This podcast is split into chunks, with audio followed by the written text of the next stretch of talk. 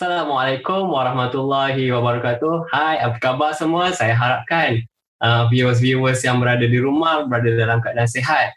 So, hari ini kita bersama lagi dengan Pepias Live Feed dalam program Kupasan Buku. Ha. So, kalau nak tahu kupasan buku ni apa, so saya ceritakan sedikit. Ha, hari ini kita akan bawakan uh, seorang alumni PMGS. Uh, dia akan bentangkan dan bedah buku yang diberi tajuk Fanzuru. Ha, Fanzuru tu apa? Kita tunggu selepas ni. Jadi uh, untuk kawan-kawan yang berada di rumah, uh, share link yang ada kat sini. Kemudian sebarkan. Kalau macam di tempat saya dahulu, orang kata istilahnya sebarkan macam fitnah. Ha, so sekarang ni sebarkan link ada pada teman-teman yang lain. Ajak mereka kita tengok apa yang ada pada malam ini. So bersama saya uh, alumni PMGS 2020 saudari Fatin Syafiqah Syuhada apa khabar Syuh? Ah khabar baik. Uh, abang apa khabar? Alhamdulillah masih sehat dan masih hidup. So uh, Syu macam mana dengan keadaan di Bandar Seri Damansara macam PKPD adakah makin ketat ataupun sekarang dah masih okey sikit? Oh, uh, di Bandar Seri Damansara sekarang ni macam biasa, semua orang masih duduk di dalam rumah dan uh, polis pun masih jalankan rondaan di setiap kawasan. Okay, right. So maksudnya still uh, pergerakan tu macam ada limitation lah. So Ah, ya betul. Abang baru balik daripada Aceh kan? Ha, ha, ha. So uh, baru balik daripada Aceh dan dah 10 hari berada di Malaysia. Uh, kalau ikutkan arahan yang dikeluarkan oleh kerajaan, uh, semua student Malaysia yang pulang daripada luar negara kena kuarantin 14 hari 2 minggu sekurang-kurangnya. So hari ni lah hari ke-10 uh, dan insyaAllah dalam beberapa hari lagi abang akan habis kuarantin dan boleh balik ke rumah lah macam tu. Oh, Alright. So, okay. Uh, without further ado, um, care to tell us more about uh, buku Fanzuru ni? Maksudnya dia cerita tentang apa, kenapa tajuk dia Fanzuru, kenapa tidak boleh latazan atau apa-apa pun. So, Shu silakan. Okay, dia ada banyak cerita tau dan ada satu tajuk tu yang menarik perhatian Shu. Di mana tajuk dia adalah Ukwafila.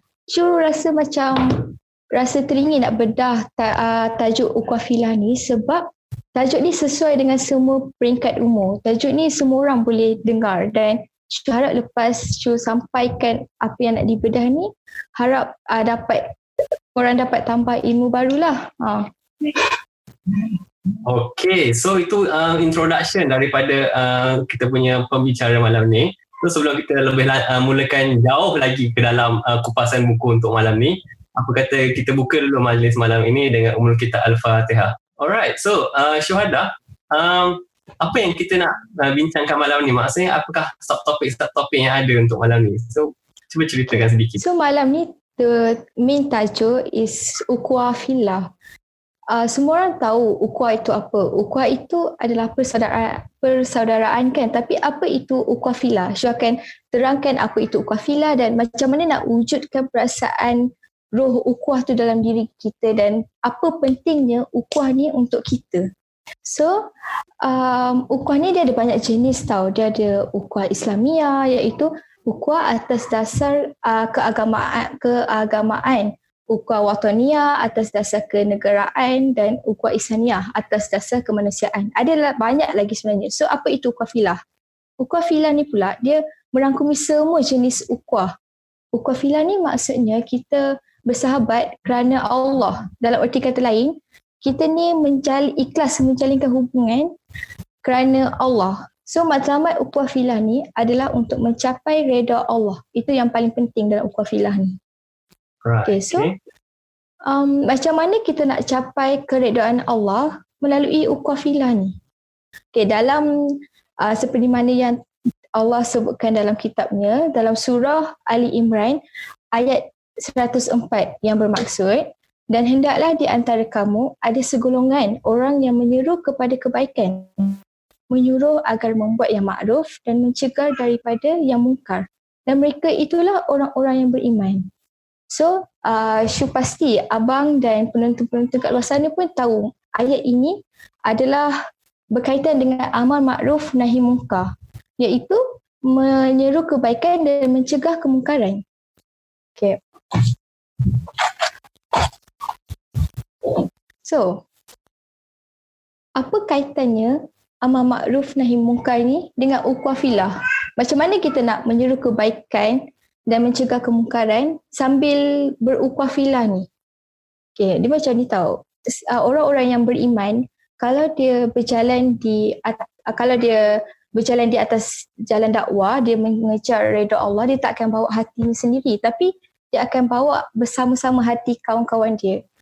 So that uh, setiap setiap pahala yang dia dapat terbias juga dengan untuk kawan-kawan dia.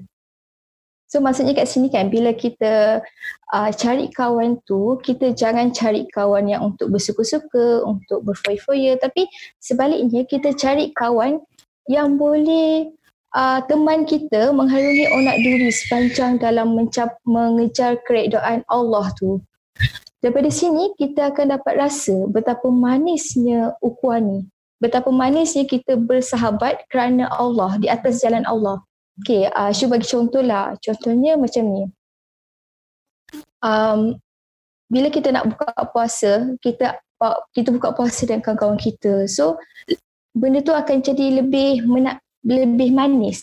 Kalau kita pergi masjid, kita dengar ceramah pun, kita bawa, pergi ceramah dengan kawan-kawan kita, kita buat kita buat solat jemaah sama-sama. So, dekat situ kita dapat spend time dengan kawan-kawan kita dengan perkara-perkara yang membawa kita lebih dekat dengan Allah.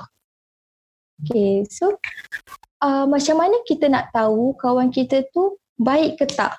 Okay, sahabat yang baik adalah mereka yang bawa kita dekat dengan Allah. Kalau kawan kita tu ajak kita buat baik, sentiasa tegur kita dan uh, bila kita buat salah je dia tak pernah jemu nak tegur kita. So dialah sahabat dunia akhirat kita. Tapi kan, tapi ini tak bermakna kita kena tinggalkan kawan kita yang sebaliknya. Kalau kita ada kawan yang perlu dibimbing, kita bimbinglah dia. Kita bimbing dia bawa dia lebih dekat dengan Allah. Okay. Lepas tu, um, dengan adanya sahabat ni kan, jalan menuju Allah tu akan jadi sedikit ringan. Kita takkan rasa terbeban dalam membuat amalan. Okay, macam uh, dalam kita bersahabat ni kan, banyak benda Allah akan uji kita. Contohnya, salah satu contoh, uh, mungkin satu hari nanti Shu, uh, macam kawan kita, kawan Shu, fitnah Shu dekat kawan baik Shu. Mungkin dia dengki persahabatan Shu dengan kawan baik Shu, so dia fitnah Shu dekat kawan baik Shu ni. Tapi kalau kawan baik Syu ni dia berjaya uh, mengatasi semua ujian tu, kalau dia berjaya menghadapi ujian tu maksudnya kawan baik Syu ni dia dah berjaya, kita orang ni dah berjaya bersahabat kerana Allah. Uh, maka kat situ terjalinlah ukhuwah yang kuat. Uh, next Syu akan cakap kenapa pentingnya ukhuwah filah ni. Apa pentingnya bila kita buat ukhuwah filah ni? First, Ni adalah satu benda yang disukai Allah tau. So bila kita buat benda yang Allah suka, pahala kita, uh, kita akan dapat pahala. Pahala kita tu akan berterusan. Kita bila kita cari kawan tu, kita akan cari kawan dalam jangka masa yang panjang kan. Takkan ada yang nak cari kawan sekejap-sekejap. So sepanjang mana kita bersahabat kerana Allah tu, sepanjang tu lah kita akan dapat pahala. Lepas tu, uh, bila kita buat benda yang Allah suka, bukan pahala je kita dapat, malah rezeki kita pun makin bertambah.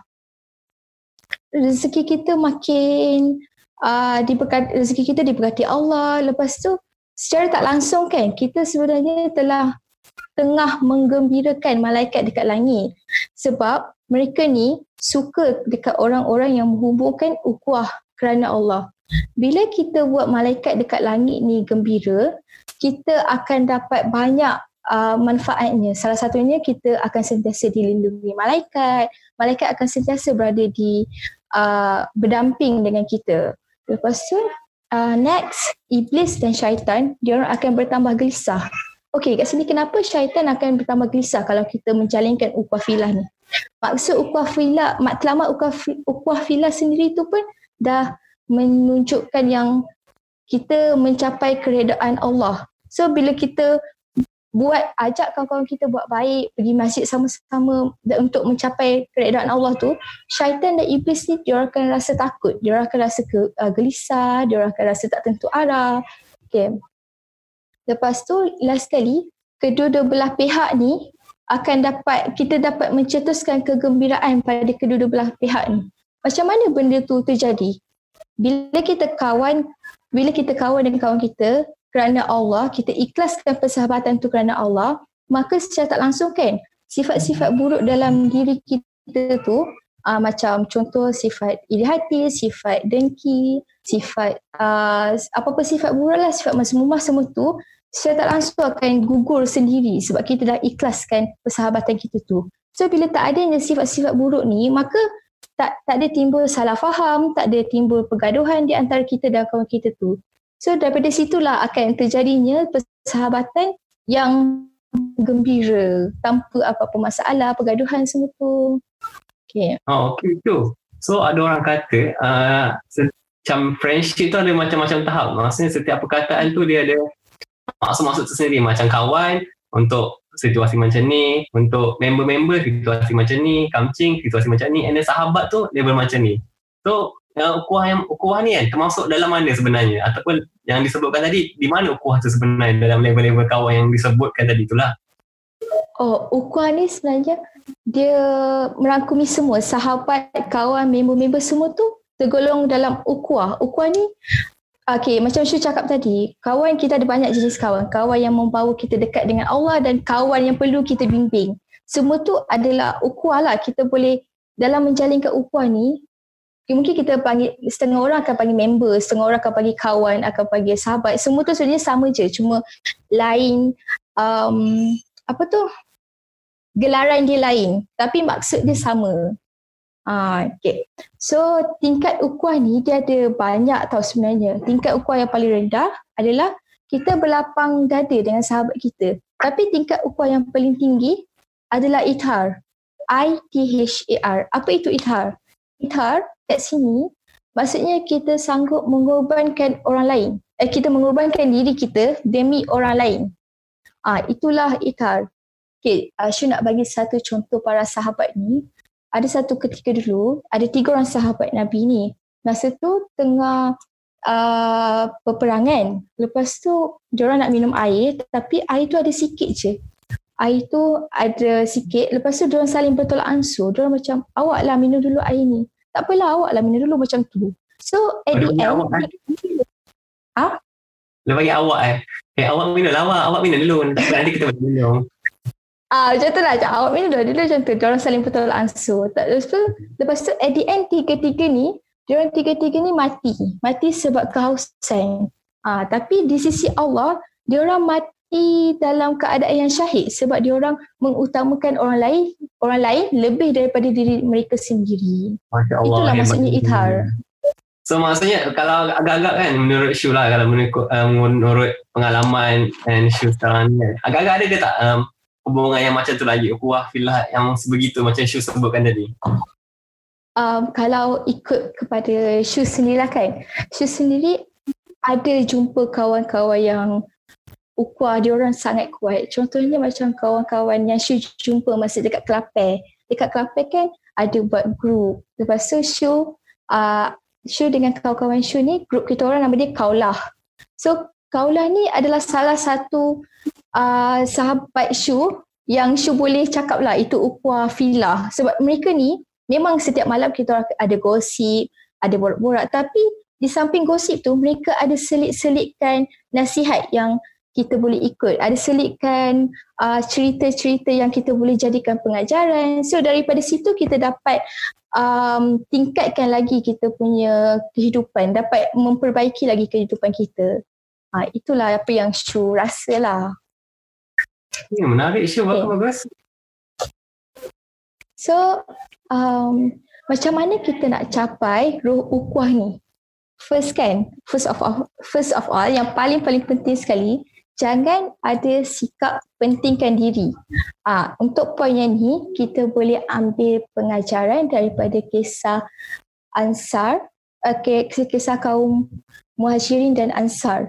Uh, masa tu, kaum Muhajirin dia nak berhijrah ke Madinah tau. Lepas tu, orang-orang Ansar ni, dia orang berkata kepada Nabi, dia orang cakap macam ni, Ya Rasulullah, bahagilah dua tanah ini iaitu uh, untuk uh, untuk kami dan separuh lagi untuk saudara kami iaitu kaum muhajirin. Lepas tu Rasulullah pun bersabda, tidak. Tetapi penuhilah keperluan mereka dan bagilah mereka buah kurmanya. Sedangkan tanah itu tetap milik kamu. So Rasulullah cakap kat sini, no, tanah ni tetap milik kamu tapi kamu bagilah mereka buah kurma, bagi uh, penuhi keperluan mereka. So daripada kisah kaum Ansar dan Muhajirin ni, maka turunlah ayat dalam surah Al-Hajj ayat ke-9. Maksud maksud ayat tu adalah dan orang-orang Ansar yang mendiami negeri Madinah serta telah beriman sebelum mereka mengasihi orang-orang yang berhijrah ke tempat mereka.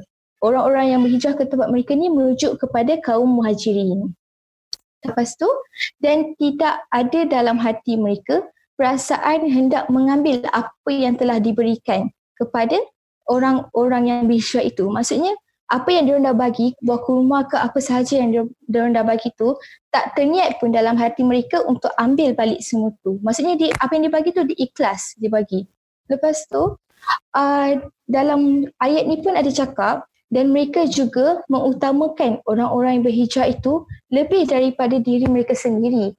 Sekalipun mereka dalam keadaan kekurangan. Ah itulah maksudnya ikhar. Kita mengutamakan orang lebih daripada diri kita sendiri. Walaupun kita sendiri sebenarnya dalam serba kekurangan.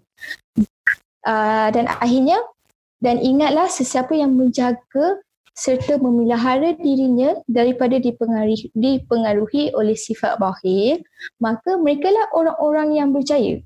Maksudnya jelaslah kat sini Allah amat menggalakkan perasaan tolong menolong tu. Allah amat menggalakkan kita membantu saudara-saudara kita yang lain, sahabat kita. Tak kisahlah daripada segi sedekah ke, daripada segi um, belanja dia ke apa ke sebab semua tu dapat lindungi kita daripada sifat kedekut. Bila kita dapat lindungi kita daripada sifat kedekut ni, maka kita tergolong dalam golongan orang-orang yang berjaya. Okay. Selepas okay. dengar cerita Shu ni, Abang ada macam teringat lah cerita yang pernah terjadi kat Abang.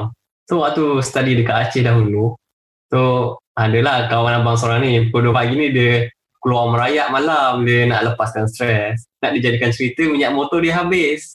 Ha. So dia call lah member uh, housemate, ha, dia call housemate. Dan tu housemate tengah tengah lobby on game PUBG. So terfikir sebab member dia pasal kan Dia sanggup leave lobby tu lah Kalau untuk lelaki Perempuan macam tak faham lah kalau untuk lelaki Untuk meninggalkan Tengah game ni Tengah in game ni ha, Dia sanggup tinggalkan game dia untuk member tu ha, Tu kira macam Highest ah, level apa, apa. Ha. So macam kita orang Maybe istilah kita orang Panggil brotherhood. So ada tak macam sisterhood Kalau untuk perempuan? Ada ke macam tu Syu? Um, kalau Syu sendiri Tak adalah uh, kata sisterhood tapi sis adalah uh, kita orang panggil sis. Dan kita orang pun kadang-kadang terjadi juga benda-benda macam mungkin kalau lelaki pasal minyak, pasal motor, pasal uh, game semua tu tapi perempuan ni dia lebih kepada emosi. So bila show sendiri ada kawan-kawan show yang sedang mengalami tekanan emosi ke sedang ada masalah ke um, kita perlu menghulurkan bantuan kalau bukan dari segi uh, kita perlu macam kalau kita tak apa nak tolong dia selesaikan masalah dia tu kita at least bagi dia kata-kata semangat untuk dia kuat mengharungi ujian yang dia sedang harungi itulah. Uh. Okay. Wow. So Okay, okay. Berdasarkan ayat ha, berdasarkan ayat yang isu terangkan tadi tu, jelaslah menggambarkan bahawa kaum Ansar ni, diorang tak pentingkan diri langsung diorang sebaliknya kaum ansar ni diorang mencintai, diorang menyayangi kaum muhajirin. So kat situ terjalin, terjalinlah upah filah antara mereka, antara dua kaum ni. Okay. So Allah next Allah. macam mana macam mana kita nak uh, dapat ruh upah tu is melalui memberi hadiah. Uh, Rasulullah pernah bersabda. Hadiah, hadiah, hadiah jadi ke tak?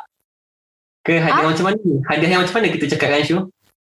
uh, hadiah yang macam birthday dia, uh, kita bagi dia hadiah. Ataupun mungkin kita nampak dia dia capai apa yang mungkin dia capai apa yang dia nak. Dia nak straight A dalam exam. Itu dia capai benda tu. So kita boleh bagi dia hadiah untuk menunjukkan uh, appreciate kita tu. Uh, menunjukkan rasa bangga kita kat dia. Macam tu lah. So hmm. uh, Rasulullah bersabda, hendaklah kalian saling memberi hadiah kerana hadiah itu dapat mewariskan rasa cinta dan menghilangkan kekotoran hati. So mungkin ada setengah orang, especially lelaki lah yang ego diorang tinggi, diorang tak reti nak cakap aku sayang kau walaupun sebagai kawan. Diorang tak reti nak cakap macam tu. Tapi mungkin melalui Betul-betul. hadiah ni dapat melahirkan rasa sayang diorang dekat kawan diorang tu. Dapat melahirkan rasa appreciate dia tu dekat kawan dia. Ha, macam tu lah. Siapa je yang tak happy kalau dapat hadiah ni kan? So melalui pemberian hadiah tu dapat mengeratkan lagi hubungan silaturahim kita dengan kawan kita tu. Tapi pastikan kita ikhlas dalam memberi hadiah tu. Sebab bila kita ikhlas kan, dengan itu terjalinlah ukuah filah tu. Uh, so siapa yang nak ukuah filah tu kan, bolehlah bagi show hadiah 20 hari bulan nanti. okay, so uh, next point adalah memperhatikan keperluan sahabat. Okay, dalam point ni, cuba kita perhatikan uh, kehidupan sahabat kita tu. Kita perhatikan apa yang dikurang. Contoh, contoh uh, sahabat kita tu dia nak beli satu buku ni untuk belajar. Tapi dia tak cukup duit. So kita uh, kita belikan buku tu untuk dia, kita belanja dia buku tu. Uh, itu salah satu contoh lah. Kalau kita ada kawan yang, kalau kita ada sahabat yang sedang ada masalah, kita cuba uh, selesaikan masalah dia tu. Kalau kita tak dapat selesaikan masalah dia tu, at least kita bagi dia kata-kata semangat macam yang Syu cakap tadi kita bagi dia kata-kata semangat untuk dia jadi lebih kuat untuk uh, mem, me, mengatasi untuk men, me, mengharungi dia punya masalah dia tu ha, hmm. macam tu lah lepas sebab kan uh, Rasulullah pernah bersabda riwayat Abu Hurairah siapa yang meringankan beban penderitaan seorang mukmin di dunia pasti Allah akan meringankan bebannya di akhirat kelak dan siapa yang memudahkan orang dalam kesusahan, pasti Allah akan mudahkan urusannya di akhirat dan di dunia. Dan yang terakhir sekali, Allah akan selalu menolong hambanya jika hamba tersebut menolong saudarinya. So kat sini bila kita buat baik dekat kawan kita tu, bila kita tolong kawan kita tu, jangan pernah tanya apa yang kita dapat bila kita tolong dia? Apa aku dapat? Apa kebaikan yang aku dapat kalau aku tolong dia tu? Jangan pernah tanya macam tu. Kita tolong kawan kita tu, kita ikhlas. Sebab bila kita ikhlaskan, uh, kita, bila kita ikhlaskan hati kita nak tolong kawan kita tu, Allah sendiri automatik akan turunkan pertolongan dia untuk kita. Allah sendiri akan uh, tolong kita selesaikan masalah kita tu. Masalah yang kita sedang lalui. Okay. Lepas tu? Ya betul. Sebab abang rasa sebab uh, kalau ikutkan live pagi tadi uh, kita ada live pagi tadi bukan borak kosong sama Kak Sazlin. So dalam tu disebut um, salah satunya adalah tentang membuat kebaikan tanpa mengharapkan balasan. Yes. So dalam Islam disebut sebagai ihsan if I'm not mistaken dan orang Arab menyebutnya sebagai philanthropy. So nanti boleh look up for Google. Idenya adalah untuk membuat kebaikan tanpa mengharapkan balasan and berasa tu something yang sangat susah dilakukan bukan kalau kita suruh eh tolong ambil barang kat rumah ni lah, kat rumah Peja jap. Ha, tak tahu dia kalau kita tak kenal dia, adakah dia akan lakukan? Ha, so dari situ kita boleh judge dia. Macam tu lah. So I think it's quite interesting actually because uh, benda-benda macam ni sebenarnya perlu diterapkan dalam uh, sesuatu hubungan baik uh, kawan, friendship, relationship ataupun apa ship-ship yang hujungnya segala pun. Betul tak Syul? Betul betul. Setuju sangat. So, jangan sesekali mengharapkan balasan sebab kalau kita ikhlas, Allah sendiri akan tolong kita. Hmm, betul betul. Okay. So, uh, next macam mana kita nak dapat ruh ukhuwah tu adalah melalui tegakkan hak-hak persaudaraan. Uh, wajib bagi kita menunaikan hak-hak yang dimiliki saudara kita. Okey, contoh kat sini, kalau kita ada kawan kita yang sakit, kita kena menziarahi dia. Kalau uh, kalau contoh lain, kita sedang borak-borak kan, mesti ada kawan kita yang terbersin ke apa, kita kena mendoakan dia. Lepas tu uh, kita kena hulurkan bantuan dekat kawan yang sedang dizalimi. Sebab kan perkara-perkara yang macam ni lah yang sangat-sangat penting untuk untuk menunjukkan rasa cinta kasih kita pada sahabat kita tu. Sekaligus dapat mempereratkan ukhuwah apabila kita laksanakannya betul-betul kerana Allah. Okay. So yes. rasanya macam betul lah sebab uh, setiap orang kan ada cara tersendiri untuk mengekspresikan orang punya appreciation uh-huh. pada seorang. Sebab mostly kalau macam macam Shu cakap tadi kan laki ni kan macam susah sikit cakap terima kasih ataupun aku sayang kau sebagai kawan bla bla bla and so on. Tapi lelaki ada cara mereka tu sendiri untuk mengekspresikan orang punya rasa sayang mereka terhadap kawan-kawan mereka. Macam contoh macam uh, contoh paling biasa lah kata kan kalau kita tengah jauh kan tiba minyak motor habis kita datang tolong dia tolak motor towing dia atau maybe duit habis ataupun maybe kita masakkan untuk dia kan. Dia tengah sakit kita masakkan dia ataupun out of nowhere tiba-tiba kita belanja dia makan ha, something like that. So untuk perempuan uh, mungkin cara-cara macam tu boleh lah digunakan juga. Hmm.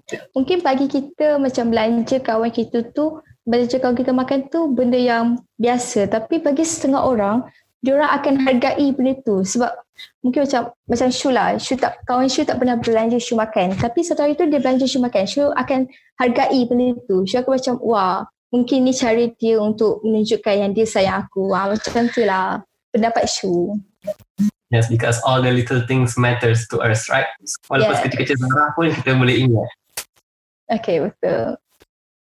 Uh, lepas tu, Syu rasa audience kat luar sana dah boleh start lah, dah boleh start untuk berukhuwah. Slow-slow jalinkan ukhuwah ni. Mungkin susah bagi setengah orang untuk menjalinkan ukhuwah ni. Tapi uh, at the end of the day, kalau kita susah, kawan kita juga yang datang tolong kita. Mungkin setengah orang akan cakap, akan cakap oh aku boleh hidup sendirilah. Aku tak perlukan kawan. Aku tak perlukan sahabat semua tu. Semua benda aku boleh buat sendiri. Aku ada duit semua tu. Tapi kalau kita susah satu hari nanti Allah turunkan uh, ujiannya dekat siapa kita nak minta bantuan kalau bukan kawan-kawan kita? Dekat siapa kita nak minta kata-kata semangat kalau bukan kawan-kawan kita? Itulah pentingnya kawan. Saat-saat susah. Bukan kawan-kawan yang senang-senang pergi lepak semua tu. Tapi kawan-kawan yang ada dengan kita ada di samping kita saat kita susah.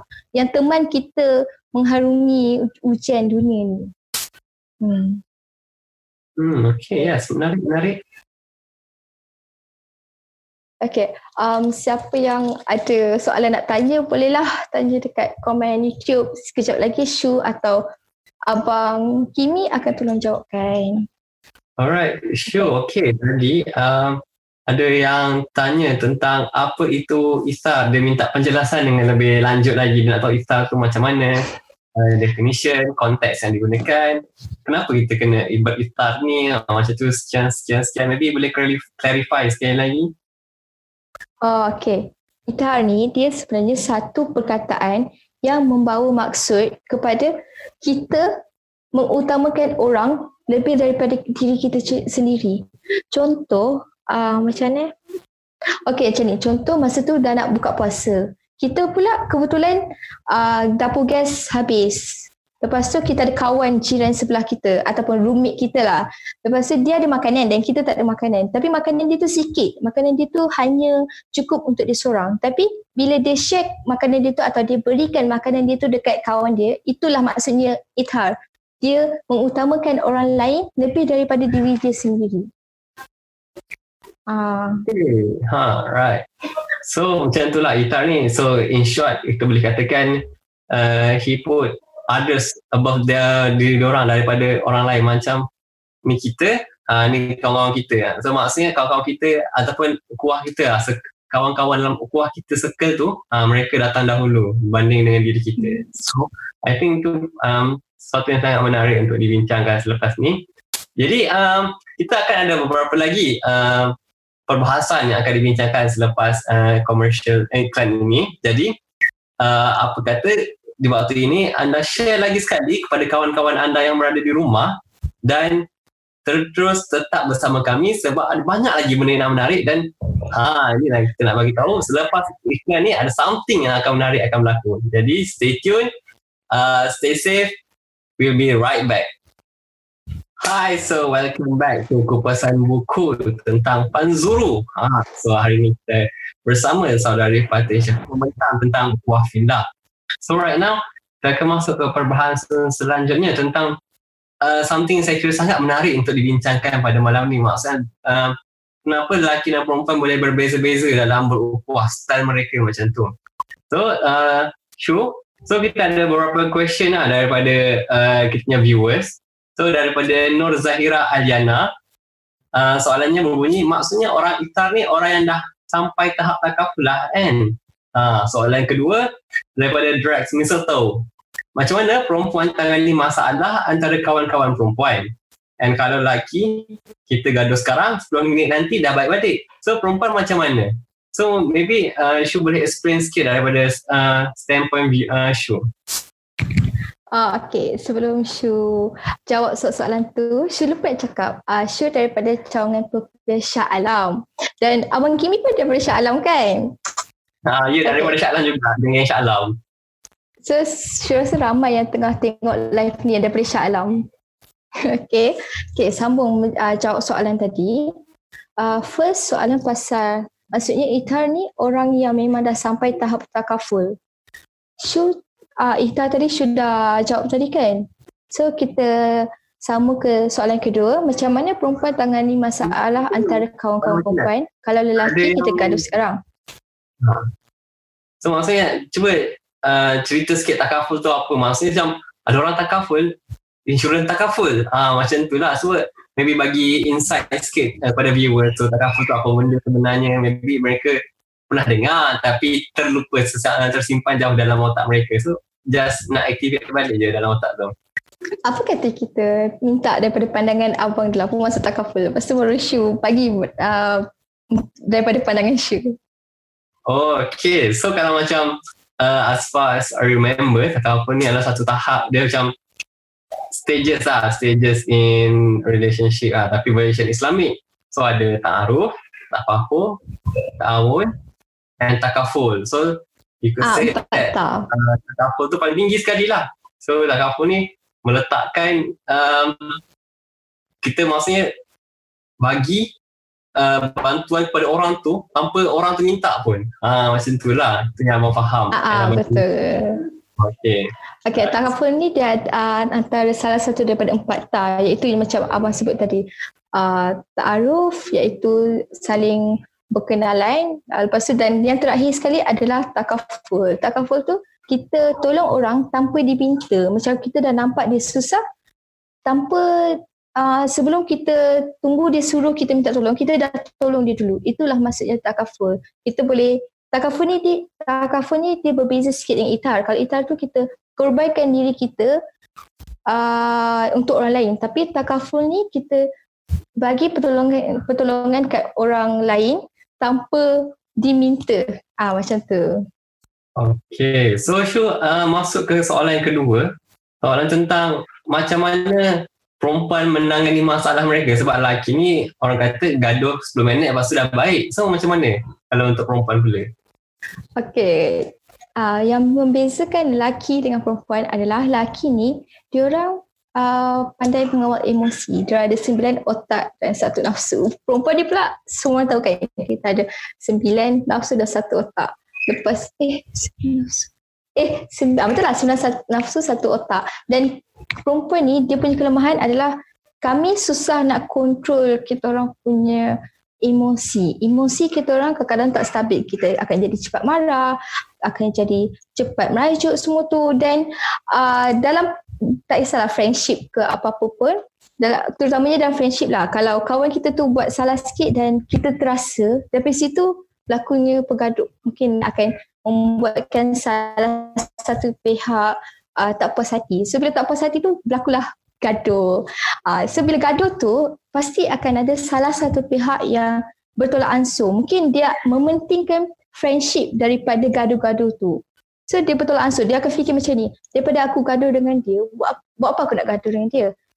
Aku lebih sayangkan friendship aku daripada gaduh dengan dia. But, jangan buang masa gaduh semua tu. So dia akan, dia sendirinya akan betul ansur dan bagi je perempuan, uh, kawan kita tu menang. So dia menang pun, kita menang ke kita kalah ke dalam gaduh tu, kita tak akan dapat apa-apa. Bila kita gaduh, kita sebenarnya tengah rugikan masa. Masa tu kita boleh buat untuk spend time buat benda-benda yang boleh menggembirakan kita. So why kita nak gaduh, membazir masa untuk gaduh instead of kita boleh uh, buat benda yang aktiviti yang meng- menghappykan kita. Kita buat aktiviti yang sama-sama boleh rasa happy dengan kawan kita tu. So maksudnya kalau perempuan soalan tak? untuk solution dia orang biasanya macam you all nanti just bertolak ansur je lah uh, sama perempuan nanti kan. So macam It's just proses give and take lah sama perempuan macam tu ke? Ah, macam tu lah. Macam kalau Shu sendiri, kalau Shu gaduh dengan kawan Shu, Shu sendiri akan tolak answer. Shu cakap, uh, tak apalah, uh, Shu salah, Shu minta maaf. Bahasa. Macam tu lah. Uh, kita give and take. Mungkin gaduh tu kita tak perasan mungkin daripada salah kita juga ataupun mungkin daripada salah dia tapi kita buang semua sifat sikap sifat-sifat dengki semua tu sebab kita lebih sayangkan kawan kita tu daripada benda-benda kecil ni. Benda remeh-temeh tu, tu kita tolak tepi dulu. Ha, kita hmm. nak selamatkan sahabat kita ni. Ha, macam tu. Right, tu. So ada uh, soalan daripada Zakuan Hazin bertanya, macam takaful ke iftar tu, maksudnya dia nak kata takaful is the same as iftar. So benda yang sama ke ataupun sebenarnya berbeza?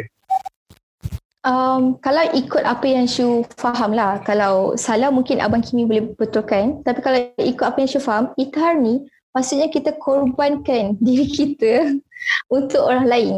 Manakala uh, takafur ni pula maksudnya kita memberi, menghulurkan bantuan tanpa diminta. Satu ni bantuan, takafur ni adalah bantuan. Ithar ni pula pasal pengorbanan. Macam kisah para sahabat yang Syu ceritakan tadi tu. Ya, dia orang mati betul. syahid sebab dia orang mementingkan orang lain. So itu adalah ikhal. Hmm, okay, menarik Sure. Uh. So, uh, bezanya uh, sacrifice dengan ke willingness untuk help uh, others macam tu lah. Ha, Seseorang betul. korban, lagi macam, okay, memang nak tolong dia. Ha, so, macam mana kita nak tolong dia? Ha, macam tu kan? Hmm. Alright. Okay, sure. So, uh, today you are bombarded with a lot of questions. So, ada soalan lagi daripada Nur Hidayah soalan saya bagaimana bagi seorang introvert iaitu seorang yang ya, kerja dia pemalu dan tidak pandai bersosial dapat membuka diri mereka untuk merapatkan ukhuwah. So minta tips untuk membantu orang-orang seperti mereka. Okay, kalau kita introvert, kita takut nak mulakan pergaulan tu, mungkin kita boleh start slowly. Kita start macam um, macam mana eh?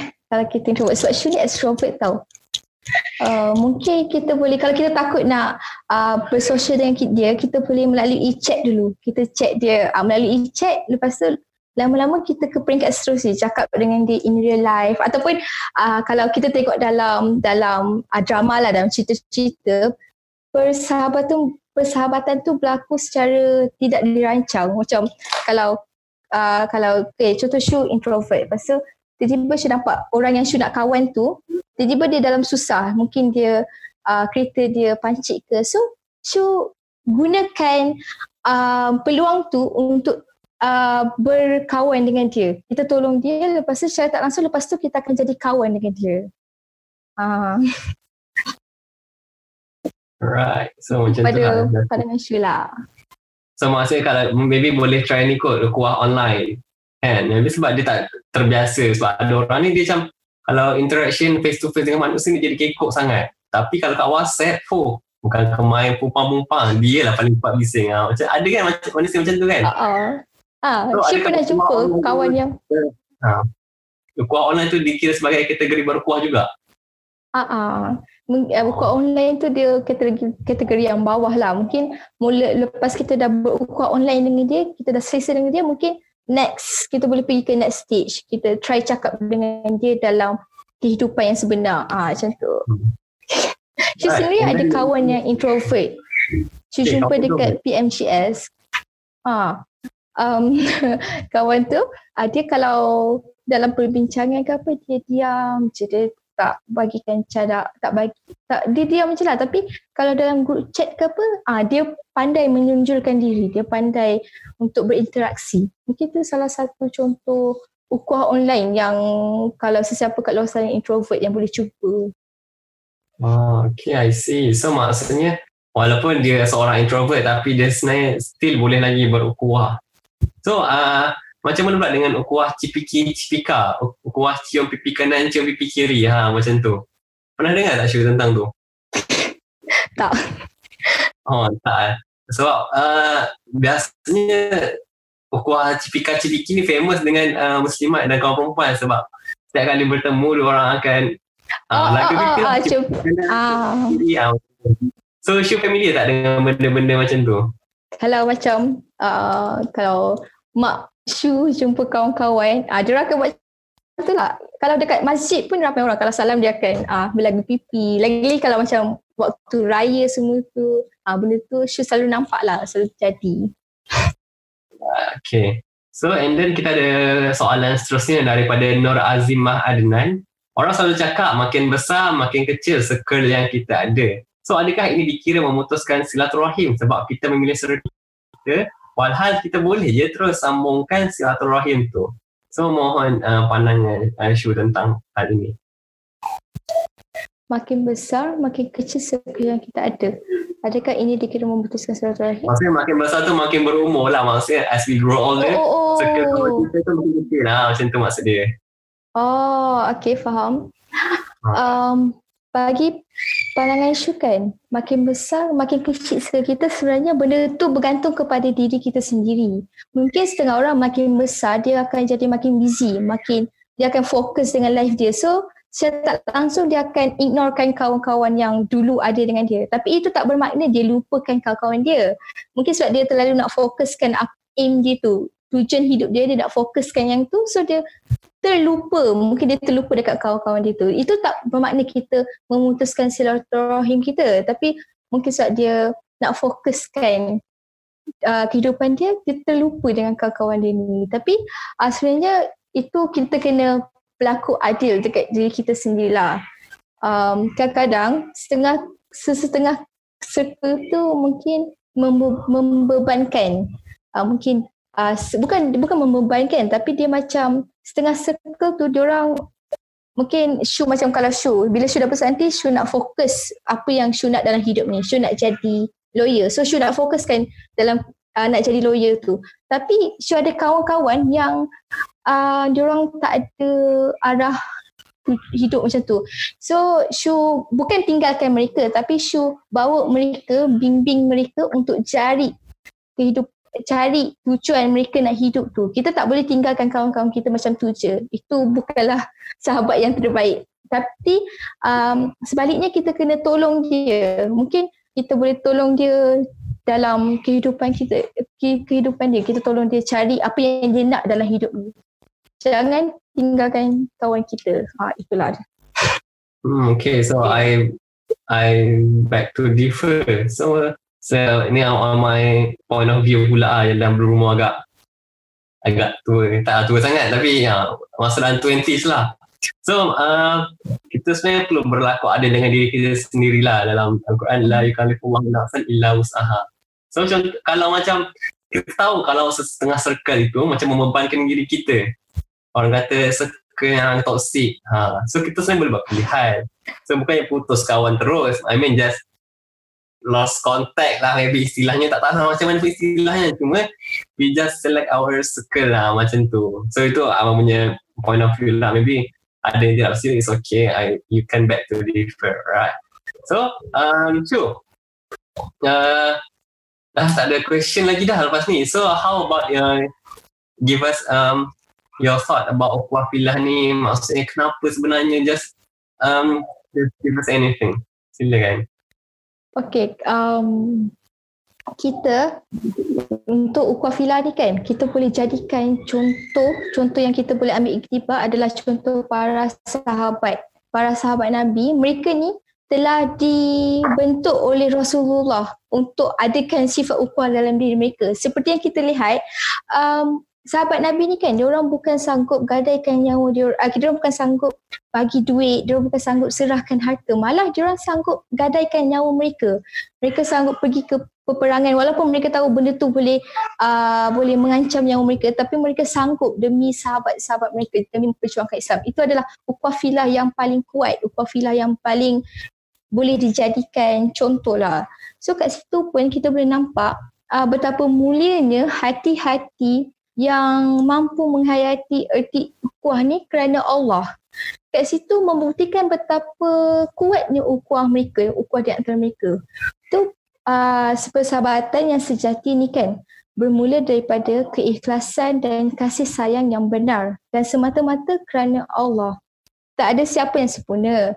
Kita tak sempurna tahu. Kawan kita ni pun tak sempurna. Tapi itulah sebabnya wujudnya persahabatan supaya kita saling melengkapi kalau kita dapat terima kecacatan dia, kalau kita dapat terima kekurangan dia, tak ada siapa yang buat satu benda tu perfect. Nobody tak siapa. Tapi bila kita dapat terima kekurangan dia tu kita dapat terima kecacatan dia, dia tu dari situlah wujudnya ukuah yang terbaik persahabatan yang sejati. Kita menerima kecacatan dia semua tu adalah kunci kepada persahabatan yang terbaik. Ha. Okay, lepas tu um, Syul nak sentuh sikit orang barat kan dia orang bersahabat sebab keperluan dunia saja.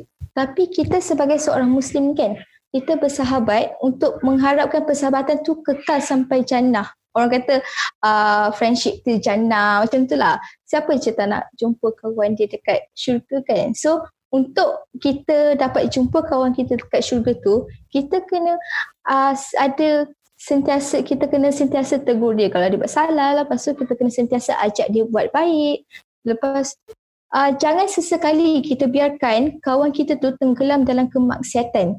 Jangan kita tinggalkan kawan kita tu, uh, jangan kita tinggalkan kawan yang sedang tergapai-gapai mencari keredaan Allah. Tapi kita bimbing dia, kita teman dia menuju jalan yang benar. InsyaAllah dengan adanya sikap uh, saling mengingati kalau kawan kita apa kita ingatkan dia kita sentiasa bawa dia buat baik insyaallah dengan semua tu boleh kita boleh jumpa kawan kita dekat syurga nanti Hmm. So nak uh, ada uh, Allah katakan Pers, uh, Allah pernah apa orang panggil? Okey lupa kan? Okey salah satu golongan yang dilindungi di bawah arash Allah di akhirat kelak adalah uh, pem, adalah pemuda yang bertemu dan berpisah kerana Allah iaitu persahabatan yang diredoi Allah berdasarkan ketakwaan kepada Allah. Maksudnya kat sini persahabatan tu kan adalah anugerah Allah yang paling-paling indah kalau kita kalau kita uh, bersahabat dengan ikhlas, kalau kita bersahabat di atas jalan Allah. So um, sahabat kita ni sebenarnya mencerminkan diri kita sendiri. Kalau dia ada buat salah, kita tegur dia. Kalau dia alpa, kita ingatkan dia. Lepas tu kalau kita nampak kawan kita tengah sedih, kita cubalah hiburkan dia, kita gembirakan dia. Lepas tu kalau dia dalam keadaan yang sempit, kita lapangkan dia. Macam-macam kita boleh buat untuk membawa dia mendekati Allah. Dia juga sebenarnya menjadi sumber inspirasi kita untuk terus berdakwah. Ha, itulah daripada Shu je. Mungkin Abang Kimi Alright. kalau ada nak tambah apa-apa. Alright, so just to sum up all of our um, discussion for today. So rasanya ukuah ni memang akhirnya semua orang terpaksa kalau istilah orang barat kata bersosial lah kan tapi kita baru juga. So dalam uh, kitab Muqaddimah Allah Ibn Khaldun it's not even an excerpt cuma sentence je. Sentence ni adalah manusia ini makhluk bersosial. And I couldn't agree with more than that sebab abang sendiri yang dah di quarantine selama 10 hari ni and hari ketujuh baru berjumpa dengan manusia like face to face terus sepanjang tujuh hari tu uh, cuma video call boleh call orang and then bla bla bla and so on tapi perasaan tu tak sama dengan bila kita berjumpa dengan manusia berdepan face to face dia macam rasa human interaction tu rasa macam hidup sangat ha. so awak sendiri pernah lalui jadi rasa macam okay betul tu adalah sebenarnya sangat mustahil kalau seseorang manusia itu untuk hidup dalam isolasi ataupun keseorangan ha. macam penjara well penjara still boleh di fahami lagi lah maksudnya ada human interaction. Tapi kalau diletakkan dalam isolation cell maksudnya memang betul-betul diletakkan dalam satu uh, ruangan yang memang tak ada langsung interaction dengan manusia makan aku letak macam tu. Ini ada cuma dia dengan empat dinding yang empat satu tiga empat enam. Enam enam ruang ha, yang menutup diri dia. Dan dia nak cakap dengan siapa dia pun tak nak cakap dengan siapa. So akhirnya in the end mental health dia deteriorated ha, memburuk dan menjatuh gitu So I guess um, there's nothing more left to our discussion. Uh, jangan lupa untuk share, like, subscribe and comment. Tutup majlis kita dengan tasbih kifarah dan surah al-as.